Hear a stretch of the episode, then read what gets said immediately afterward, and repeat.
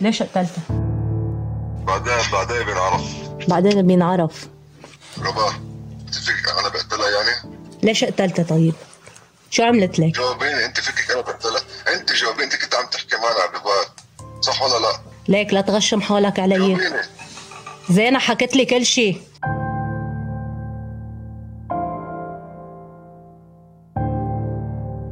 عن مقتل عارضة الأزياء اللبنانية زينة كنجو خنقا على يد زوجها ستكون حلقة اليوم من بودكاست في عشرين دقيقة. التسجيل الصوتي الذي استمعتم إليه في بداية الحلقة مقتبس عن قناة الجديد التي نشرت تسجيلا كاملا يفضي إلى ملابسات تلك الجريمة البشعة. وفيه استمعنا إلى صوت الزوج مرتكب هذه الجريمة مع شقيقة الضحية. قبل الجريمة كانت الضحية قد تقدمت بدعوى عنف أسري ضد زوجها وكانت في انتظار الطلاق لكن الزوج قام باستدراجها إلى منزلهما وقتلها. هكذا يقول أهل الضحية وهذا ما تم التصريح به لوسائل الإعلام. الزوج ورغم اعترافه بقتل زوجته إلا أنه يصر على قول غير ذلك. زينة حكت لي كل شيء. سرقت لها سيارتي وسرقت لها مصرياتها لك إيه. ومعي ال- معي الدردش يا عيني. إذا بدك تمحي محي قد ما بدك. بس كله بيب... كله ببين. لك شو وأنا وأنا وأنا ما ما لح يعني أول مرة وآخر مرة رح أحكي. على فكرة حتى بالتحقيق ما لها اسمه ما رح أحكي شيء. لما تفوتي على بيتك وتلاقيها مع إنسان ثاني شو بتعملي يا ربا شقيقة الضحية تتهمه بسرقة سيارة المغدورة وأموالها وذهبها وهو يتهم زوجته بالخيانة. هذا الموضوع أثار غضب ناشطين لبنانيين وعرب تابعوا أحداث الجريمة وقالوا إن المشكلة تكمن في تبرير قتل النساء وإنه غالبا ما تتهم المرأة بشرفها حتى ولو زورا لمعرفة الجاني أن هذا قد يغير على الأقل من موقف الناس فيعفو المجتمع عن الزوج الذي خانته زوجته فقتلها. ويعفو أيضا القانون لأن لا يزال هناك انفلات أمني وأيضا عدم اعتراف بالقوانين أو قصور في قوانين تلك الدول. كما أعادت هذه القضية قصص القتل والجرائم التي ترتكب تحت بند جرائم الشرف إلى الواجهة. اللافت في قصة زينة أنها كانت تنشر صورا عبر صفحاتها على السوشيال ميديا تمدح فيها زوجها مثل صورة نشرتها بمناسبة عيد ميلادها كتبت فيها عندما يعطيك الله أكثر مما تستحق ويعطيك أرق زوجا في العالم وأحن رجلا على الأرض. وقالت في ختام كلامها إنها تحب هذا الزوج. على فكرة ما كان بدي ما كانت على أساس هي تموت. هي لأنه لما هي هي لما صارت تصرخ أنا بس حطيت إيدي على دمها. زي زي وقت ما كنت تصرخ واتخانق أنا وياها قدام منك يا ربا. إيه. تمام؟ إلا سكتي ما بقى تعيط الدنيا الصبح. تمام؟ ها أنا بدي أقتلها. إيه وكيف وكيف؟ ماتت؟ لحالها؟ لا مش لحالها. عن جد الله لا يسامح لي كان السبب. تمام؟ إيه لأنه اذا إذا هي ماتت إذا هي ماتت من إيدي فكتير عالم اعتلوها من وراهم هن. على فكرة أنا اللي بلغت الم- أنا بلغت الشرطة. جريمة جديدة أضيفت إلى سلسلة جرائم تعنيف المرأة. راحت ضحيتها هذه المرة زينة ابنة منطقة عكار اللبنانية. بعد أن خنقها زوجها بيديه قبل أن يفر هاربا خارج لبنان بعد ارتكاب جريمته بساعات. فريق عمل عيش الآن في لبنان قسم من أقسام تلفزيون الآن زار والد الضحية المفجوع محمد كنجو الذي طالب بإعدام قاتل زينة أمام الجميع. ليكون القاء الكبد عليه. اليوم قبل ما يخرج برات البلد. يقول والد زينة إنه يطالب الجهات المسؤولة بإلقاء القبض على القاتل قبل أن يخرج من البلاد. وللأسف وفعلا هذا ما حصل وهرب الزوج إلى تركيا. غادر لبنان صباح يوم 30 يناير كانون الثاني الماضي وذلك بعد تنفيذ جريمته مباشرة عبر مطار رفيق الحريري الدولي. متجها إلى إسطنبول. وعند وصوله اتصل بصديق له طلب منه إبلاغ القوى الأمنية بحصول الجريمة وذلك بحسب ما كشفته مصادر أمنية. آه، عم يفتح تليفونه وموجود عم ينفتح تليفونها للمخلوقة يقول الوالد المكلوم إن هاتف ابنته معه أي مع القاتل. ويخاف أن يستخدمه للإساءة لابنته المقتولة. العملية تمت الساعة من بعد 12 وربع أنا كنت عم بحكي معهم مباشر لا يجوا على أساس في خلاف من يومين خبرت بهذا الموضوع. بتمنى على يكون أوصل الصوت لرئيس جمهورية لا قوى الأمنية كلها. أيضا صوت الأب نقلا عن قناة الجديد. وطالب الأب القضاء بإعدام قاتل ابنته أمام الناس وقال باكيا إنه لن يقبل بأقل من عقوبة الإعدام له وإذا لم يستطع القضاء اللبناني إحقاق الحق فهو سيأخذ حقه بيديه. وقال نحن تحت سقف القانون ولسنا فوقه ولكن يجب أن يأخذوا حق ابنتي. هذه أيضا إشارة إلى عدم ثقة الشعب اليوم بالقانون. الوالد كشف أيضا أن زينة التي تزوجت منذ حوالي عشرة أشهر كانت قد تقدمت ببلاغ ضد زوجها قبل يومين من وفاتها تتهمه فيه بتعنيفها وقال إن زوجها سرقها وأخذ سيارتها ورهنها مقابل مبلغ 19 مليون ليرة لبنانية وكل هذه الأمور وضعت في عهدة القضاء. الوالد المفجوع أبلغ بالخبر من قبل عناصر من مخفر الروشة خلال تواجدهم في منزلها حيث تواجد أيضا عناصر من أمن الدولة والجنايات والطبيب الشرعي الذي حدد كيف توفت زينة. جريمة قتل زينة كنجو على يد زوجها لا تزال تتفاعل في الشارع اللبناني. فقد أفاد الوكيل القانوني لعائلة ضحية كينجو المحامي أشرف الموسوي أن النائب العام الاستئنافي في بيروت القاضي زياد أبو حيدر ادعى على زوج المغدوره إبراهيم غزال بجناية المادة 549 من قانون العقوبات القتل العمدي والتي تصل عقوبتها إلى الإعدام وأحال الملف إلى قاضي التحقيق الأول بالإنابة في بيروت شربل أبو سمرة تمهيدا لإصدار مذكرة توقيف غيابية ويليها مذكرة إنتربول دولية. إلا أن المفاجئ هو التفاعل المستمر للزوج الذي هرب إلى إسطنبول كما ذكرنا. تفاعله عبر موقع إنستغرام ونشاطه على حسابه حيث نشر مؤخرا صورا تجمعه بزوجته التي قتلها خنقا وأرفقها بعبارات حب وشوق. مثلا قال تعرفي إني اشتقت لك تعرفي إني مش عم نام أنت حياتي كلها وعدتك ما جاوب حدا بحبك كتير يا نبض قلبي ويا روح روحي والشوارع والطرقات كلها فاضية يا قلبي أنا. ولاقى هذا التصرف موجة غضب من المتابعين الذين أهانوه وحقروه بتعليقاتهم مطالبينه بأجوبة حول سبب قتلها. الزوج المتهم إبراهيم غزال وفي مقابلة حصرية لتلفزيون ام تي في كشف بطريقته ومن وجهة نظره كيف حصلت الجريمة منذ أيام وقصة سفره بعدها إلى تركيا وتفاصيل عن علاقته مع زوجته الراحلة. نحن كنا قاعدين وقاعدين عم نشرب ألكول وقاعدين عم ناكل ليمون وتفاح وفراز ومية شغله وخبرية أصلا كان الصحن بعده موجود كمان. آه لا هي صارت شغلة آه خاصة فينا يعني. آه من بعدها انفتح المشكل المشكل كان كتير كبير.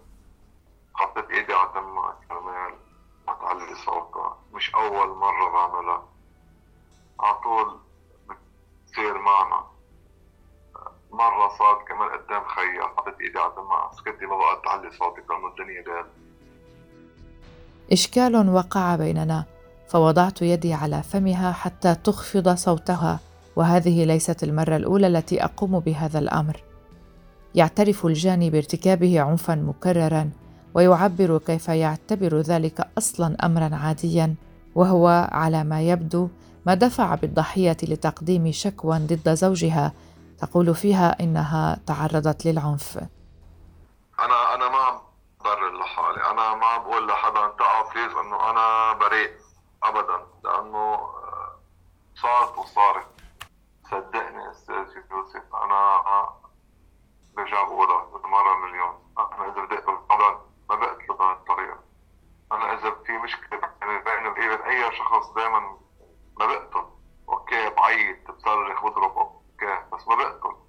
يعني لو كان في لو كان في, في مثلا غاية مثلا لمد الايد كانت كانت مبينه إنه معنفه كان مبين إنه في قصا ضرب كان في بين في في 100 شغله وشغله قاعدين عم يحكوا انه في رفع دعوه دعوه عنف كمان مش مزبوط هذا الكلام أنا من اول ما طلعت على تركيا ما طلعت تركيا هي ثاني يوم بالضبط راحت ورفعت دعوه بس ما رفعتها ما رفعتها لأنه ما كان في ما كان في شيء ابدا هذا الشيء أصلا ما كانت معززه مكرمه قاعدة بقلب بيتها بدل خادمه في اثنين.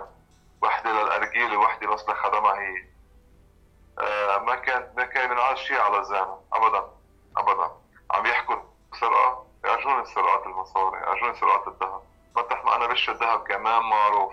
وإنسان معروف. يقول غزال لا أحد يقتل زوجته خصوصا إذا كان يحبها. وإذا بدي أقتل حدا ما بقتله هيك. وينكر ويقول إن الدعوى العنف غير صحيحة. لك يا عمي والله العظيم كل ما هنالك حطيت إيدي على تمها مش قصة كيف صارت الجريمة أنا كل ما هنالك أعتبر يا خيي أنت ابنك وقع على الأرض ما بتحمله بتحطه على التخت ما بتحطه على الصوفة بتشوف شو هو أنا لما لما قشطت مني زانة دغري حطيتها على التخت حطيتها حطيت لها كالوني على تمها مي آه، خلص صارت باردة بين ايدي عرفت شوف دقات قلبها على دقات هون ما في حدا خلص راح تعالوا نستمع لرده عندما سأله المحاور من قناة الجديد عن جريمته. الجريمة اللي صارت كتير بشعة.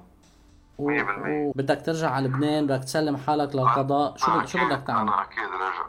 أنا أكيد راجع. أنا أكيد راجع على لبنان. إن شاء الله من هلا لنهار التنين بكون على الأراضي اللبنانية.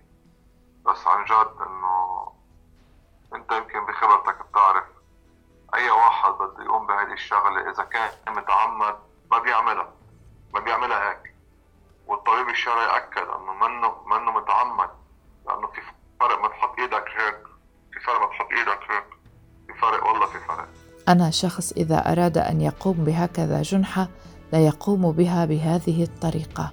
خلوا خلي العالم ما بقى تحكي يمين وشمال. خلوا العالم تريح شوي في شيء ابدا في شيء عندكم ابدا من من الحكي طالع النازل والخبريات الكذب اللي عم تخبروها. ساعة كنت بشارع الحمراء ساعة مش عارف شو استدرجت تجي على البيت ساعة مش عارف شو. آه ما حدا بيجي بيقتل مرته. خاصة إذا كان بحبها. طيب شو شو السبب يعني؟ شو اللي بيد... شو شو اللي خلاك تعمل هيك شيء؟ بس. عم تحكوا بس. يا أستاذ يوسف يا حبيبي. اليوم إذا أنا بدي أجي بقول لك إذا أنا بدي أجي أقتل إذا بدي أجي أقتل حدا ما بيجي بيقتله هيك. ما بعرف إذا بسألك إنك ندمان. ما ب... هلأ بفيد الندم برأيك؟ لما تعمل شغلة تخسر كل حياتك ما بيفيد الندم أبدا. لما تعمل شغلة حتى لو كانت غصب عنك أو مش بإرادتك أو بأي شيء تعملها وتصير أبدا ما بينفع الندم. ما فيك ترجع ما فيك ترجع الوقت لورا أو الزمن لورا. ما فيك أبدا أستاذ يوسف. لو فينا نرجع الزمن لورا كنا رجعناه نحن زمان. ما كنا وصلنا لهون. وعندما سأله المحاور ماذا يمكن أن يقول لأهل الضحية وهل ينفع الاعتذار ما فيك تعتذر عن موت شخص ما فيك تعتذر بس اذا هن فعلا يعتبروني واحد منهم بيعرفوا انه أنا وهن بيعرفوا أنا قديش كنت حبها لزانا وبعدني بحبها اذا هن فعلا بيعرفوا شو طينتي مزبوط بيعرفوا أنا ما كان قصدي أتموت. لأنه هن بيعرفوا كذا مشكل صاير قدام منهم. كذا مشكل صاير قدام منهم. أنا عامل نفس العملية حط إيدي على تم اسكت كذا. مشكل. ما كان قصدي ابدا اقتله اني بيعرفوا هذا الشيء. سأله أيضا كيف يعيش بعد ارتكاب جريمته وماذا يفعل اول شيء اذا بقول لك إلي من وقتها لليوم بلا اكل وبلا شرب أستاذ آه يوسف عن جد ما تفكر حدا ما, ما تفكر ما حدا يفكر إنه خسارة هذه البنت هيك هينه بالنسبة لي إنه أنا أنا خلص قتلتها يلا يلا باي باي وأنا وأنا وأنا وأنا لا. لا والله لا. يعني أنا الي الي إلي من نهار السبت لليوم أستاذ يوسف أنا قاعد لحالي ما عم بحكي حدا. ما حدا عم يحكيني غير المحامي بس مش أكثر منه. ورجاه للعودة إلى لبنان وترك القضاء والعدالة تأخذ مجراها. من هلا للنهار الاثنين إن شاء الله. أنا اعطيت عمي أبو عباس وعد إنه هلا لنهار التنين اكون بلبنان. بس أنا فعلا عندي هون كم شغلة بدي أعملها لأنه يمكن إذا أنا كنت على إذا نزلت على لبنان يمكن سنة و10 و20 25 مؤبد إعدام. الله أعلم.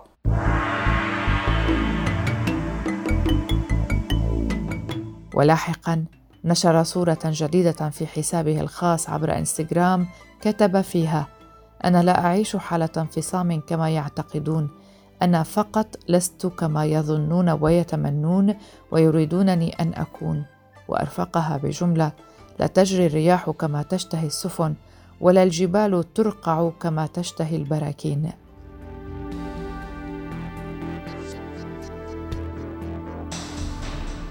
ولا زال زوج عارضة الأزياء اللبنانية متواجدا في إسطنبول ما دفع أفرادا من الجالية اللبنانية لإبداء استعدادهم لتوكيل محام ورفع دعوى لملاحقة القاتل على الأراضي التركية وذلك بحسب ما أكدته مصادر لقناة سكاي نيوز.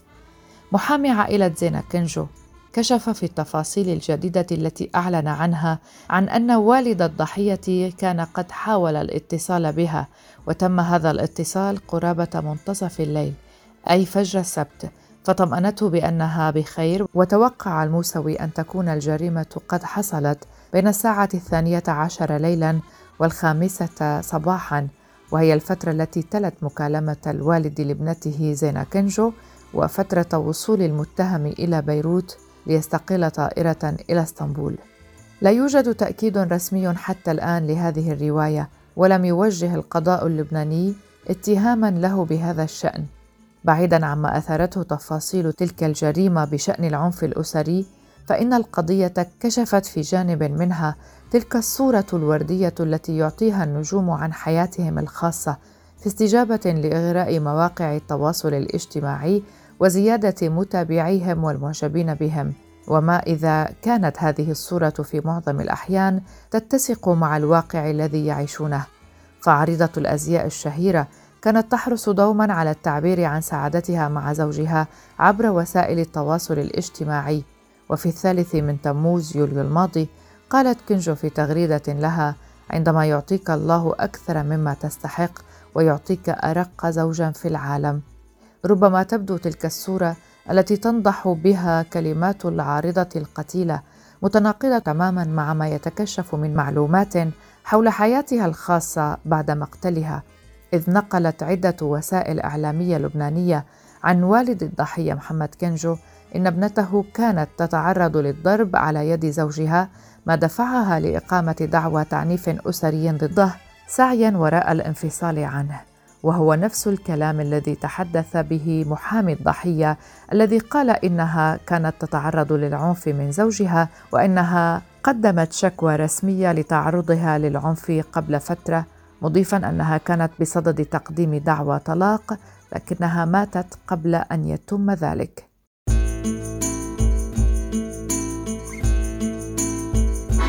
يتحدث بعض المختصين بوسائل التواصل الاجتماعي عن أن هناك قناعة متناهية بأن الأشخاص لا ينشرون عبر حساباتهم سوى النصف الإيجابي فقط من حياتهم بينما يخفون ما يعيشونه في الواقع من سلبيات.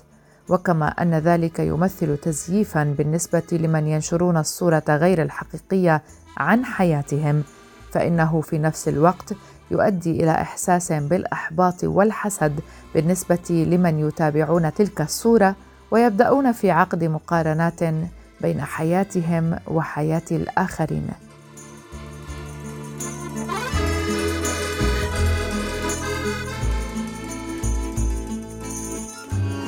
هذه كانت حلقة من بودكاست في عشرين دقيقة من إعدادي وتقديمي براء صليبي شكرا لكم لحسن المتابعة. إلى اللقاء.